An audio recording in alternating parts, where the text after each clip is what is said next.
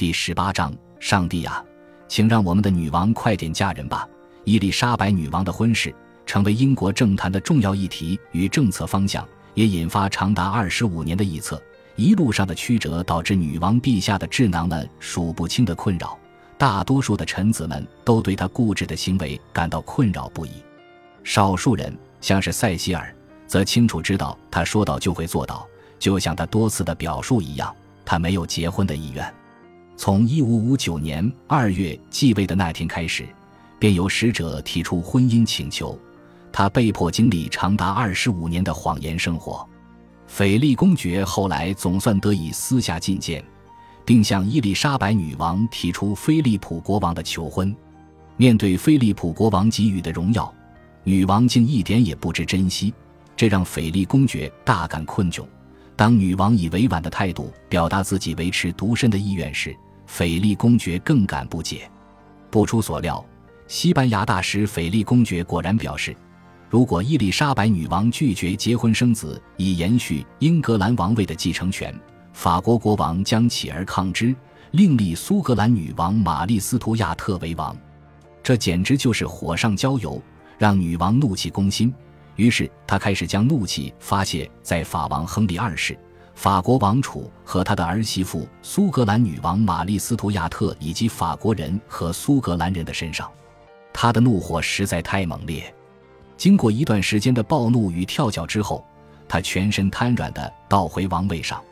然后告诉斐利公爵自己需要时间思考菲利普国王的求婚。几天后，他恢复了理智，但仍指出这段婚姻的许多缺点。菲利普国王若迎娶小姨子，会让伊丽莎白女王与菲利普国王本身都陷入姻亲结婚的禁忌中。虽然教皇应该不太可能拒绝菲利普国王的特许请求，但这在英格兰境内将造成争议，因为亨利八世不也曾谨慎地询问教皇是否能特许他迎娶兄弟的遗孀吗？最后英国法院宣布这桩婚姻无效。因此，若伊丽莎白女王与姐姐的官夫成亲，婚姻的合法性可能也会出现争议。伊丽莎白女王援引希伯来圣经中的利未记来向斐利公爵表达自己的立场。她说她不想接受罗马教皇的教令，因为那与神的旨意相违背。因此她继续说，她无法在不污蔑对父亲的记忆之下嫁给姐姐的官夫。然而仍有一线希望，她承诺会在英国国会与枢密院商讨此事，同时让斐利公爵回报菲利普国王，若有一天他决心步入婚姻，菲利普国王将是他的第一人选。接下来1个月的思考时间，斐利公爵顿觉更有希望。但伊丽莎白女王的顾问们听到求婚消息后，对于女王竟然考虑接受求婚，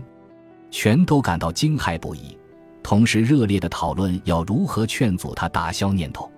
她向臣子们表示，自己绝不会做出违背英国利益的事情。我是父亲与母亲身上纯正英国血统的后裔，绝不是西班牙人。我和我的姐姐不一样。他如是说。然而直截了当地拒绝菲利普国王，不能算是考虑周到的策略，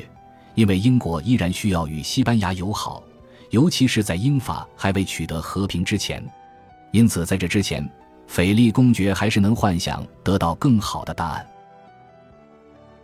感谢您的收听，喜欢别忘了订阅加关注，主页有更多精彩内容。